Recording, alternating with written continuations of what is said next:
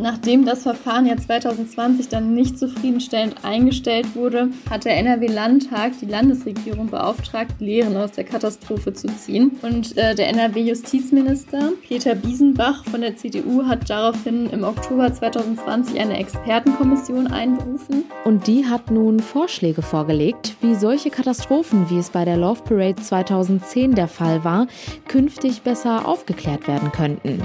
Über die Einzelheiten sprechen wir gleich im Podcast. Rheinische Post Aufwacher. News aus NRW und dem Rest der Welt. Ich bin Julia Marchese. Schön, dass ihr zuhört. Warum sollten gerade Heuschnupfenallergiker auf regionalen Honig zurückgreifen? Diese Frage hat uns Tanja geschickt und wir stellen sie morgen Jörg Sterling, Imker aus Leidenschaft und Honigsachverständiger.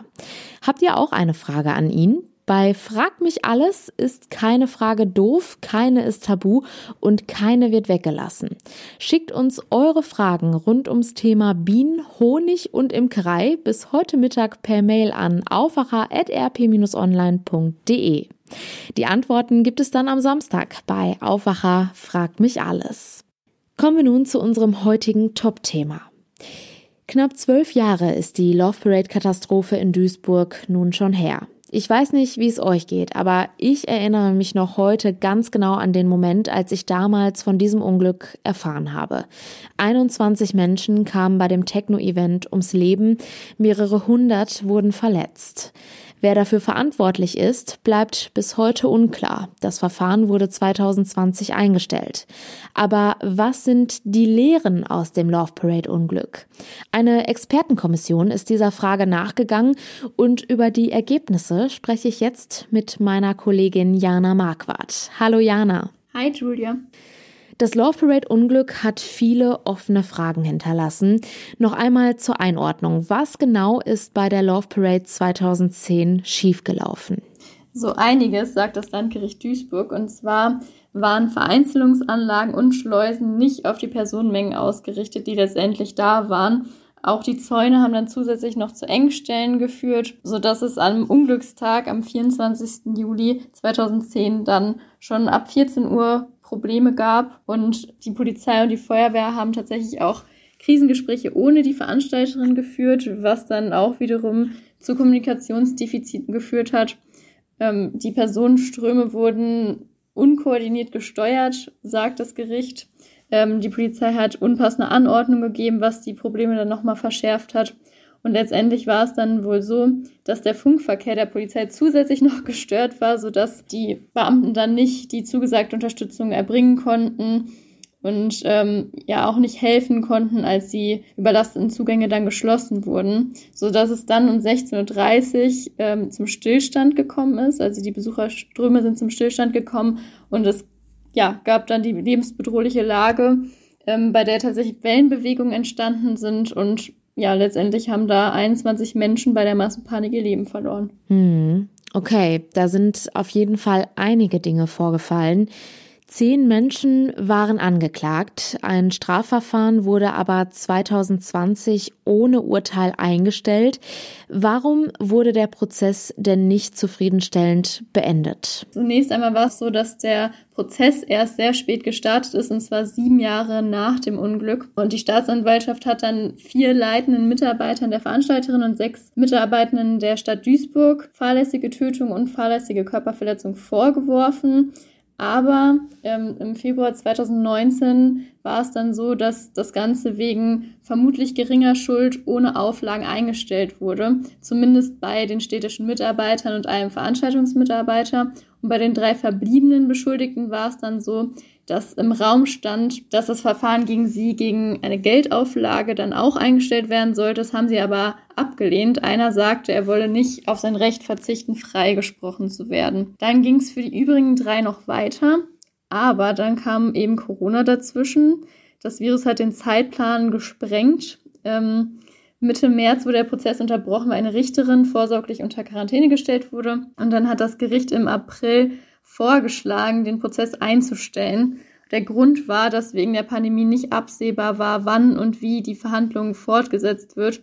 Und dem Ganzen hat dann die Staatsanwaltschaft zugestimmt und hat gesagt, die Ursachen für das Unglück sind ja geklärt. Ähm, nur die Schuldfrage kann eben nicht eindeutig beantwortet werden, vor allem nicht bis zum 27. Juli 2020, wenn der Vorwurf der fahrlässigen Tötung verjährt. Also der Abschluss des Prozesses bis dahin sei sowieso unwahrscheinlich, sodass der Prozess dann nach 184 Verhandlungstagen ohne Urteil beendet wurde. Nun hat sich eine Expertenkommission mit diesem Fall auseinandergesetzt. Was genau war das Ziel? Nachdem das Verfahren ja 2020 dann nicht zufriedenstellend eingestellt wurde, hat der NRW-Landtag die Landesregierung beauftragt, Lehren aus der Katastrophe zu ziehen. Und äh, der NRW-Justizminister Peter Biesenbach von der CDU hat daraufhin im Oktober 2020 eine Expertenkommission einberufen. Die Leitung hatte Clemens Lückemann, ehemaliger Präsident des Oberlandesgerichts Bamberg. Und das Ziel dieser Expertenkommission war dann, die Love Parade aufzuarbeiten. Und das haben sie jetzt auch zwei Jahre lang gemacht, zusammen mit der Kriminologischen Zentrale Wiesbaden. Da haben sie 45 Interviews und Stellungnahmen ausgewertet von beteiligten Akteuren und das anhand eines Leitfadens mit 100 Fragen. Und daraus ist jetzt ein 20-Punkte-Plan entstanden. Was sind denn daraus die wichtigsten Erkenntnisse? Ein ganz wichtiger Punkt ist, dass die Expertenkommission fordert, dass die Verjährung ausgesetzt werden soll, sobald die Verhandlung beginnt. Das war ja zum Beispiel beim Love Parade-Prozess ähm, das Problem, dass eben nach zehn Jahren die fahrlässige Tötung am 27. Juli 2020 dann verjährt wäre, weswegen das auch ein Argument dafür war, den Prozess nicht weiterzuführen. Dann soll eine Bund-Länder-Einrichtung ähm, formiert werden, empfiehlt die Expertenkommission die das Unglücksereignis auch über das Strafverfahren hinaus beleuchten kann. Die kann dann zum Beispiel im Vorhinein Sachverständige für alle Arten von Unglücken suchen und sie dann auch ähm, ja, den Gerichten vermitteln. Das war nämlich ebenfalls ein Problem beim Love Parade-Prozess. Da war ähm, die Suche nach einem Sachverständigen wohl sehr, sehr schwierig. Und zusätzlich ist es so, dass sich die Expertenkommission für Opferstaatsanwälte ausgesprochen hat. Das heißt, es sind dann feste Ansprechpartner für die Geschädigten, die geben den Geschädigten Auskunft und vermitteln auch deren Hinweise dann wiederum an das Ermittlungsteam. Hm. Welche Lehren zieht man denn nun für die Zukunft aus dem Unglück der Love Parade? Definitiv, dass mehr auf die Geschädigten geschaut wird. Es sollen zufriedenstellende Antworten für sie gefunden werden, ohne Angst, dass der Prozess vielleicht gar nicht bis zu Ende fortgeführt wird, weil das Ereignis zum Beispiel dann verjährt ist. Ja, sie bekommen dann ja auch feste Ansprechpartner, so lautet zumindest die Empfehlung der Expertenkommission. Und es soll einen Mindestschadenersatz geben. Aber auch generell sollen die Ermittelnden und die Akteure der Justiz entlastet werden. Die sollen besser geschult werden. Ähm, es gibt ja auch eine psychische Belastung, die dann durch Coaching und Supervision aufgefangen werden soll. Und generell sollen sich auch alle deutschlandweit irgendwie vernetzen und austauschen damit eben weniger Fehler passieren und äh, andere von anderen wiederum lernen können. Und generell soll auch ganz am Ende eine endgültige Aufarbeitung stattfinden, nachdem der ganze Prozess schon beendet ist. Das ist dann eine sogenannte Manöverkritik, ja, damit zukünftige Fälle noch besser bearbeitet werden können. Viele Dinge, die also in einem solchen Fall künftig besser gemacht werden sollen. Wie geht es denn nun mit diesen Vorschlägen weiter? Der NRW-Justizminister Peter Biesenbach von der CDU hat jetzt angekündigt, dass er die 20 Vorschläge der Expertenkommission bei der nächsten Justizministerkonferenz im Juni vorstellen möchte. Er sagt nämlich, dass die Love ja kein Einzelfall ist. Es gab noch mehr Ereignisse, wie zum Beispiel die eingestürzte Eishalle in Bad Reichenhall 2006, die nie zufriedenstellend aufgearbeitet wurden. Und das möchte er mit diesen 20 Vorschlägen natürlich in Zukunft verhindern. Eine Expertenkommission hat die Verbesserungen in der Aufklärung solcher komplexen Unglücke untersucht und nun Vorschläge vorgelegt, wie solche Katastrophen wie bei der Love Parade künftig besser aufgeklärt werden könnten. Die Infos hatte Jana Marquardt für uns. Vielen Dank. Danke dir und bis bald. Die Folgen des Krieges in der Ukraine machen sich langsam auch in deutschen Restaurants bemerkbar. Gäste im Hana Becherhus zum Beispiel müssen vorläufig auf Rindfleisch aus Argentinien verzichten. Wirt Alexander Unger hat sich kurzerhand dazu entschieden, mit dem Erscheinen der neuen Speisekarte seine beliebten Steaks nicht mehr anzubieten. Warum, weiß Christian Schwertfeger, Chefreporter der Rheinischen Post. Hallo Christian. Hallo. Wieso hat man im Becherhus denn ausgerechnet das beliebte Steak gestrichen? Ja, da hat er sich lange Gedanken darüber gemacht, äh, der Gastwirt. Einfach gesagt, äh, die Energiekosten, die Nebenkosten, unter denen wir ja alle ächzen, haben ihn dazu bewegt, das Steak von der Karte zu nehmen. Normalerweise kostet das Steak bei ihm 24,90 Euro und äh, durch die gestiegenen Kosten müsste er 31,90 Euro nehmen. Und er sagt, das könnte er halt von den Gästen auch nicht verlangen, diesen Preis. Wie erklärt sich der Wirt diese Preissteigerung?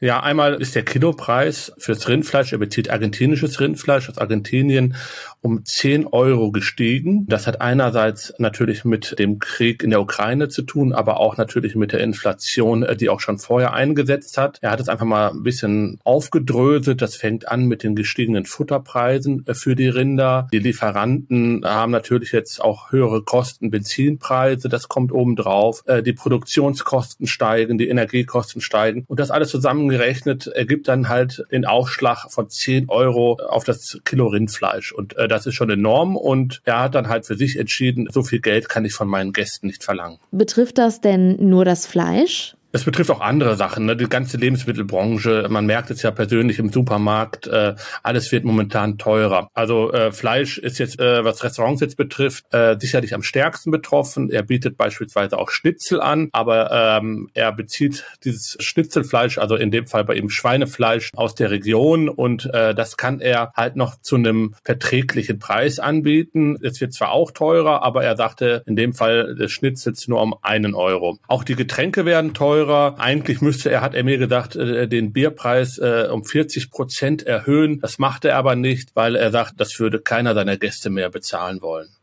Wie reagieren denn die Gäste auf die Ankündigung? Das wird ab Mittwoch erst von der Karte genommen, aber es äh, spricht sich natürlich rum, weil viele seiner Gäste wegen des Steaks zu ihm kommen. Und er rechnet auch mit Unmut äh, seiner Gäste, mit Unverständnis, dass das Steak von der Karte genommen wird. Aber er sagt halt, äh, wie ich es eben schon sagte, er möchte halt von seinen Gästen halt nicht so viel Geld verlangen. Vielen Dank, Christian. Gerne.